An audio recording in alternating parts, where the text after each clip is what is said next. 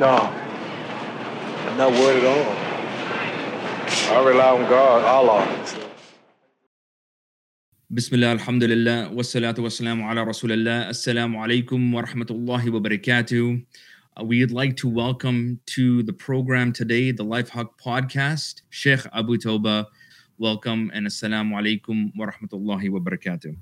وعليكم السلام ورحمة الله وبركاته جزاكم الله خير Sheikh, firstly, uh, because Ramadan is approaching, uh, what was the best Ramadan you ever had?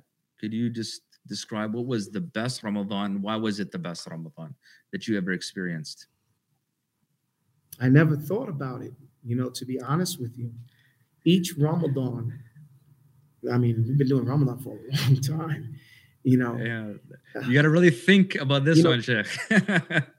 No, I, I, I, I, but when it comes, what first thing comes to mind was Japan, Ramadan in Japan Mm, with my, my, my homies. We were, uh, you know, young, and that's the first thing that comes to mind.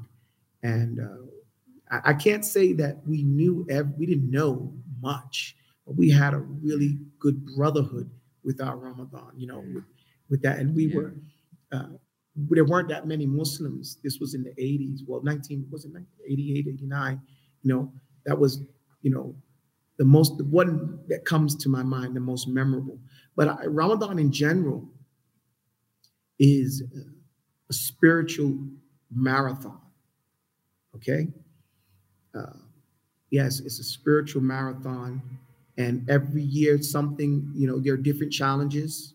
Sometimes you have growth, mm-hmm. sometimes they're more difficult than, than others. You know, um, I remember mm-hmm. when when my wife gave birth, I think she gave birth to one of our children on like the 10th of Ramadan. And so I had to be Mr. Mm. Mm-hmm. Mom for the rest of Ramadan. I had to get up and make the suhoor for the rest of the children. That was a lot of fun, you know.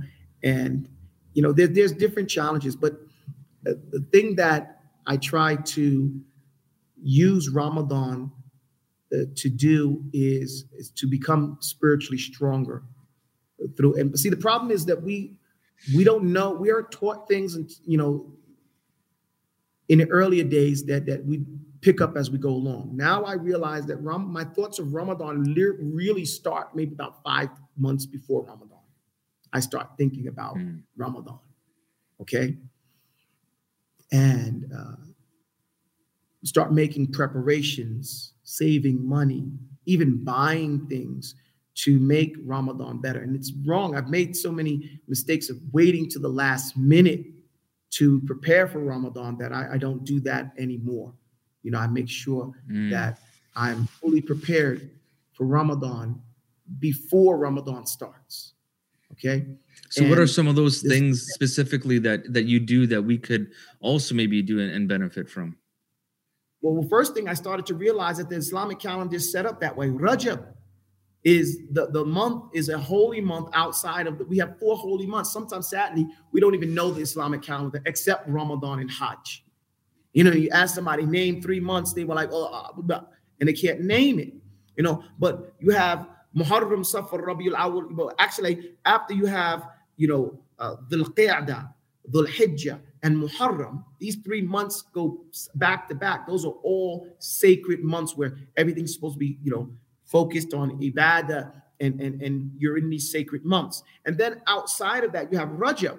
So when Rajab comes, that's when you're supposed to start getting yourself ready for Ramadan physically through fasting more, reading more Quran, because they say this is Rajab, is the preparation period for your mind and soul. You take your time, it's like you're trotting, you know, you're going at your own pace. And then when when you come to, you know, um, uh, Sha- Shawwal, Shaban, I should say Shaban, you know, you you should now start be thinking, hey, now I'm fasting more. Okay. I'm starting to fast more. I'm getting ready because Ramadan is about to uh, what do you call it? Come on, right? Now, when Ramadan comes, you've already been fasting two months, a little bit, not a lot, as much whatever you want, right? Uh, You've been fasting, you've been reading more Quran. Now you're on a little bit spiritual high. Ramadan hits, okay? And now you're able to benefit more from your reading, more from your fasting every day because of the gates of Jannah being open, the doors of uh, Jahannam being closed. Everyone else is fasting. So that synergism of, of, of Iman is flowing through everyone. So that's how, from a spiritual level. From a physical level, the person should be, of course, the fasting would help from the, another physical level, a person should be buying their their dates and those things way in advance so that you don't have to go buy those things during the Ramadan month. The days always go so fast. And then if you have to go shopping and doing those types of things, it takes away from your focus. And it's never good to go buy food when you're hungry anyway. Okay, you, you want to buy and jump. Yeah. And everything. But if you can make yeah, a that's, that's the worst time. Yeah. Yeah, some of the mistakes we make, we've turned Ramadan every night in Ramadan into a festival, and that's not what it's supposed to be. Or family reunion. We come to the community, and it's like a community family reunion. Hey, I haven't seen you since last year. Shame on us for not seeing each other since last year. Okay, we shouldn't be that way. Okay, so but Ramadan is supposed to be time of focus on ibadah, not a family reunion. That's the Eid. That's Yom Al Jumah. Every Yom Al Jumah should be like Umrah. Okay. And so we come together on that day, you know, but when Ramadan comes, we shouldn't eat so much. One of the biggest mistakes we make is we take the we cook way too much food and have so much waste. Some of the food we can cook and eat for three days because we're fasting. So we need to mm. cut it back some. Okay.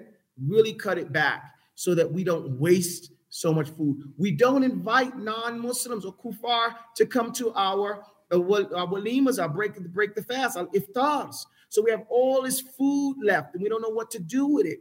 You know, we need to get people in there to eat everything you know that we have there, and get them and not make them feel like they're dirty for being there.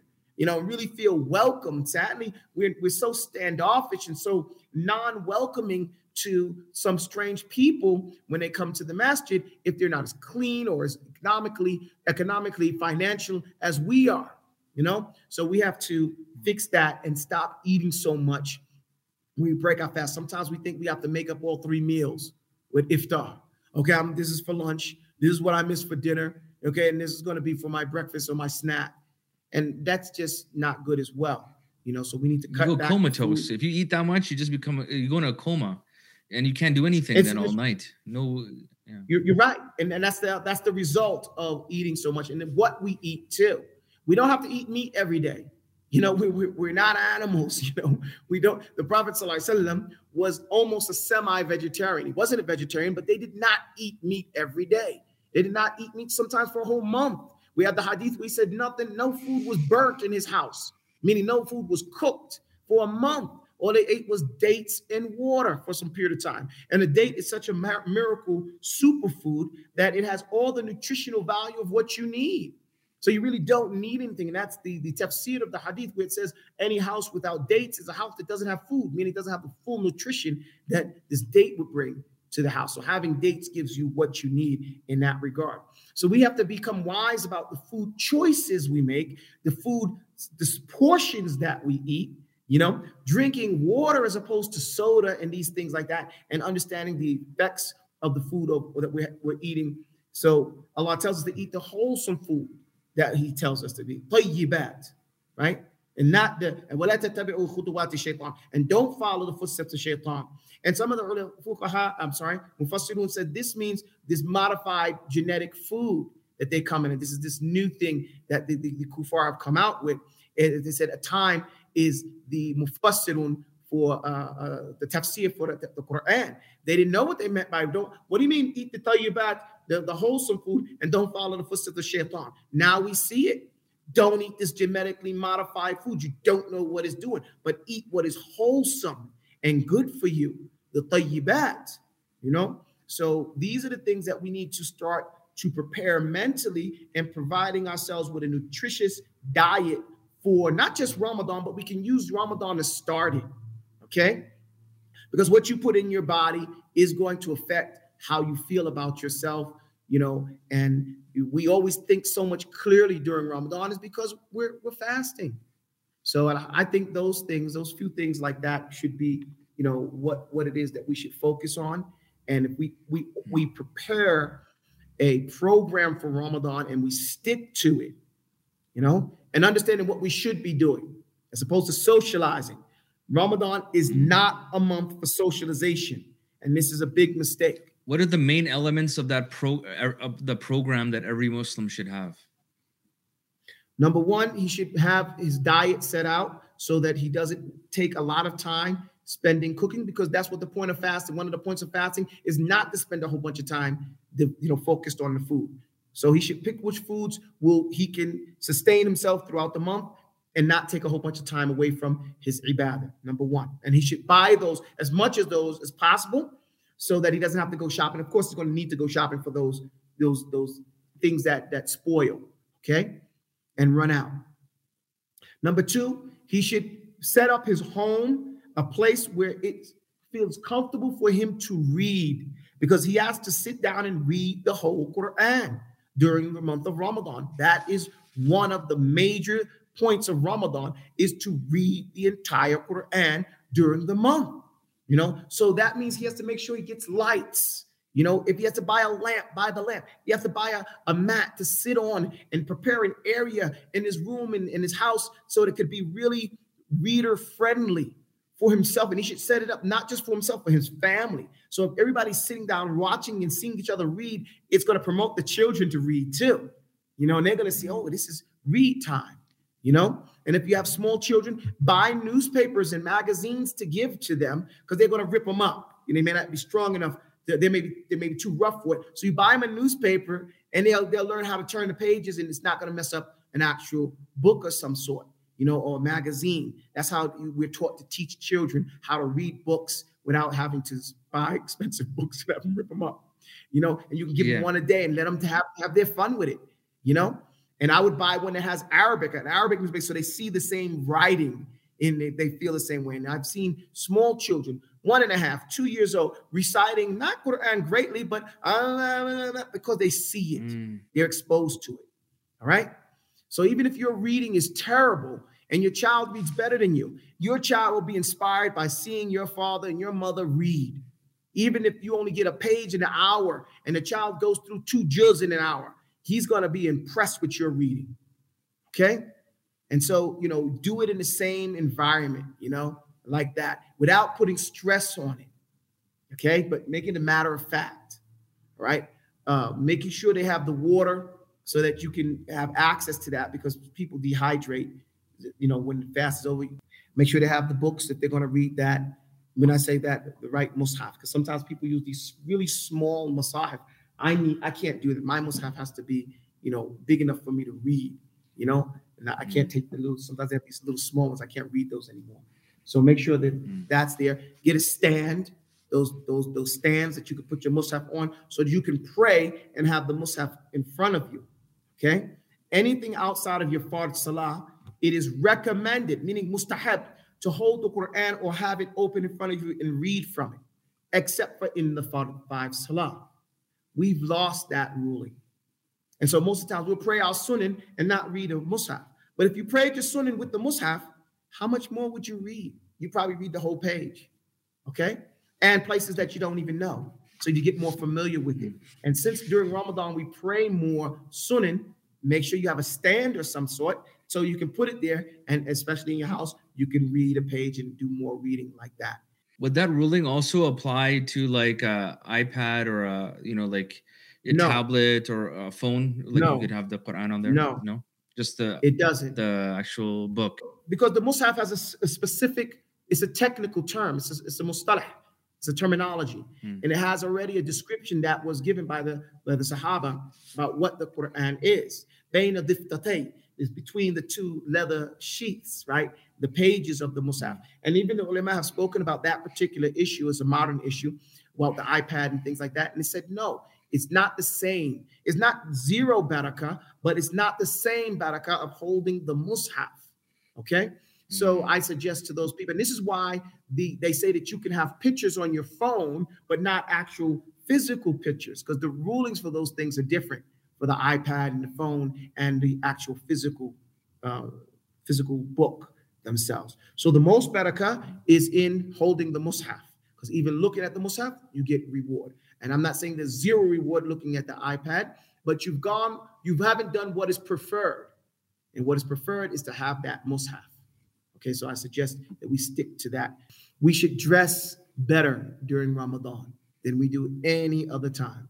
Every day we should put on our Juma best, okay, so that we look good. Especially so when people see you, what does good mean? That when people see you, say, man, these people are somebody. They must be doing something special. They look good. Something that says, man, these people look nice. What, who are they? Don't look like Joe Blow. Look special because you are special. You are in Ramadan. Okay? So that's but it should be practical. Would that also extend to like the Sunnah al Fitra? Like uh, you know, like keeping, you know, combed and trimmed, like you know, nails, everything. One of my biggest pet peeves, Sheikh, is like when I see brothers with long nails. Anytime I see that, I, I don't know what it is. It's just like my biggest. I just want to like take that run. It's like, what's wrong with you, bro? You know. So I know. It's it's for it's for men. It's for men and women. People realize that the, yeah. the, the, cleaning of the nails is for yeah. men and women. It's from it's from the fitra. Yeah. And um, I I too am, am, am opposed to this. How can you dress nice and and and and and smell funky, okay, and not you know take care of your your your hygiene? Taking care of your hygiene is a psychological thing, and not taking care of your hygiene shows that there is a there is a mental problem with this particular individual. Because mm. the first thing that happens when a person has psychological problems, they stop, they stop taking care of their health, their, their, their, their hygiene. Interesting.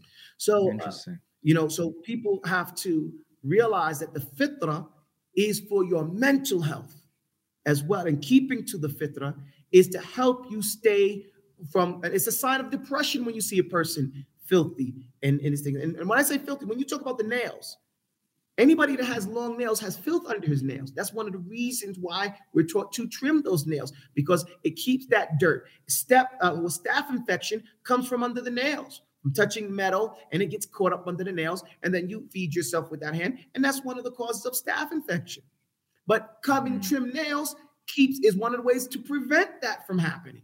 So, you know, the fitra has so much benefit. Having the beard and having, you know, the the the, the mustache and, and the beard, that for some reason, they've done a survey that says the people with beards and mustache don't get as much, you know, inhaled sickness as others. Maybe the beard connects to dust or something like that, or stops the yeah, disease yeah, so. from, from, from entering mm. in, you know? So there, these mm. are things that if we follow the fitra, it would be beneficial for us. But I was going to say the thing mm. about the clothing, we're not told to go buy new clothes. This is something that we do that is not opposing the sunnah, but it's not in keeping with what the objective of Islam is, and that's iqtisad, being balanced. We don't have to go out and buy brand new clothes every year. But what the hadith says, they wore their best clothing. What's the difference? This teaches us to have shukr, to have appreciation for what we have. Some of us have more clothes than a sultan used to have. Okay? We have more clothes than kings. We don't hardly wear them, and this is wasting. In Allah yuhibbul uh, musrifin. Those people who are wasteful, you know. So we have stuff that we're just not using, and we have people who need. So we need to look and do muraqabah. Look at what do I have? What haven't I worn in a year? Now, of course, because of seasonal changes, we put those things that we use during this particular season. But outside of that, if I haven't worn this thing in two years, a year, then I need to get rid of these things. Okay. I got so much stuff I haven't, I'm saying a person, you have so much stuff that you don't even remember how much clothes you have. I didn't even know I had that outfit because you have so many outfits piled on. Then you have too many outfits. Okay. And so we need to be grateful and take care of the ones we have, sew the ones that need to be sewed, patches and things like that. And patches is part of Iman, as opposed to constantly spending and wasting our wealth on you know new clothing that we may or may not need. And I'm not saying you can't buy new clothing. We can buy new clothing, but we should take the ones that we're not wearing and make sure we put it to good use and give to people that do need. Okay. So that's what uh, I would like to mention about Ramadan. It's that time Okay. for us to look at what we have and what we haven't done, what we're going to do with the rest of our lives, inshallah. And and Sheikh, like um, in that sense, like especially uh, here in the West, it's getting better now as the time is changing, but your time is limited uh, after you break your uh, fast. Uh, so uh, in that limited period of time, in terms of priority, do you think um, like of course uh, you know sometimes people they misprioritize. For example, they'll make sure they make it for Tarawih at the masjid, but then they'll miss the faraid, you know, salah at the masjid. You know what I mean? So th- that becomes like the hype or thing that they gravitate towards, and then they miss the other thing. Or they'll be like, oh, I'm just finishing the Quran because I'm attending all the Taraweeh, and the Imam finished the Quran as if I finished the Quran. So what do what, what do you think like we should prioritize? Say if you only have a few hours, and you know sometimes people need to get uh, some sleep too in there because they're working the next day what would you say is like the level of priority is it like finishing the quran is it uh you know praying uh, tarawih every single night what would you say is like the priorities um that we, we we do this and then we have extra time we do this then we do this Alhamdulillah Rabbil Alameen. The priority is in being honest. Ikhlas. Mm. Okay? And you know, وَمَا أُمِرُوا إِلَّا لِيَعْبُدُوا اللَّهَ مُخْلِصِينَ لَهُ الدِّينَ. And we have not been ordered to do anything except for do our level best, to be honest about our personal situations. Fiqh is not a broad brush that everyone can use. It is a fine brush that deals with every individual. It's your personal relationship between you and your Lord, my personal relationship between me and my Lord. So, what do I mean by being honest and having sincerity? I have to honestly look at should I go to the masjid tonight? Okay. If if I'm not living close to the masjid, should I go there? Or do my family circumstances demand that I stay here tonight? Okay. And deal with my children and, and, and take care of whatever maybe my wife may be in the need of me at that moment, and the children and the setting up, and whatever that is. And I have to get up in the work in the morning time. And I gotta I can now get up and go to Fajr. Not saying I left off the Salat at uh, Isha, okay? Because one of the tricks of the shaitan with people who want to be righteous is that he focuses, he he distracts them with something that is mustahab or something that is fardul kifaya to distract them and keep them from doing something that's fardul ain. Okay? Hmm. It is haram for us to go and stay in the masjid to the point where we miss the fajr in the masjid. Okay? Does that make sense? Or Mr. the fajr altogether. I stayed up all night with the brothers Yes. at the masjid and we was doing this and then we're sleeping through fajr. No, that's not Mm. correct. It's better that you go to the maghrib, you go to the isha, and if you need to go home and go to sleep so that you can be there for fajr or just get up for fajr, if it's not convenient for you to go to the masjid, then you you did what you're supposed to do, as opposed to getting up and staying there when you lose out on the fardu ain activities. And the Prophet ﷺ did not mandate praying the tarawih in in, uh, in the masjid every day of the month. He did it three times and stopped. In order for us to realize that too.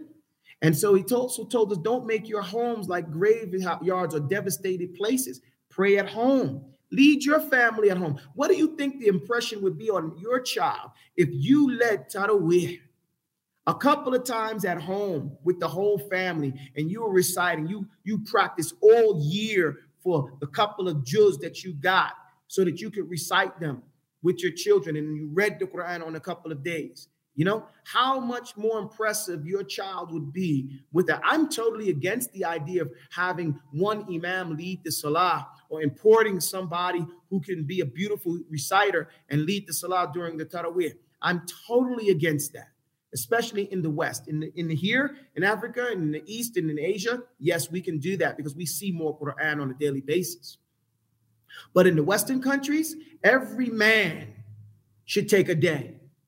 Every man in the masjid should take a day or half a day. Okay? Meaning he should stand up and do half this tarawih, just that one man. His family would be right there saying, Look, that's my father leading the first four raka'ah. Well, watch, my father's going next. Right? Look what that would do to the masjid. Okay? And then the men throughout the year work on those four rak'ah ah, he's going to leave. If that's all he got, that's all he got.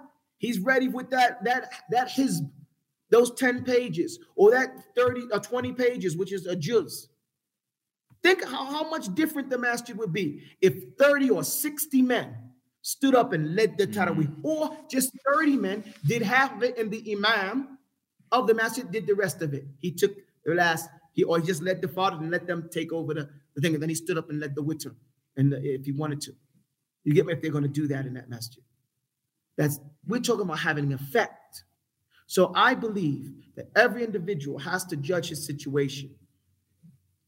If going to the masjid is beneficial for him and it keeps to him going, you know, getting up for the salawat, and he's not benefiting just himself and leaving his family without guidance, then he needs to think about what he has to do to his family because Allah says, Ku wa ahlikum.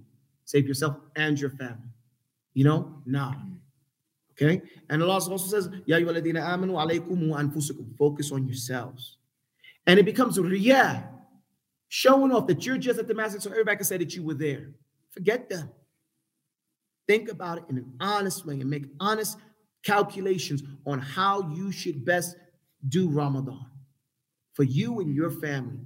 What's going to impress in, in, in the long run for them?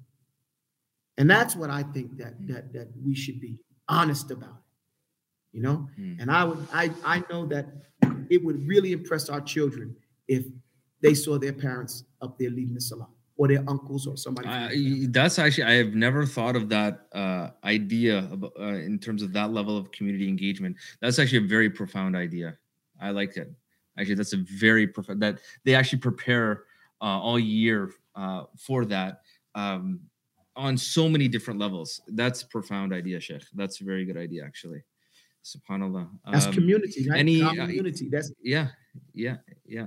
Jazakallah khair. Alhamdulillah. Alhamdulillah.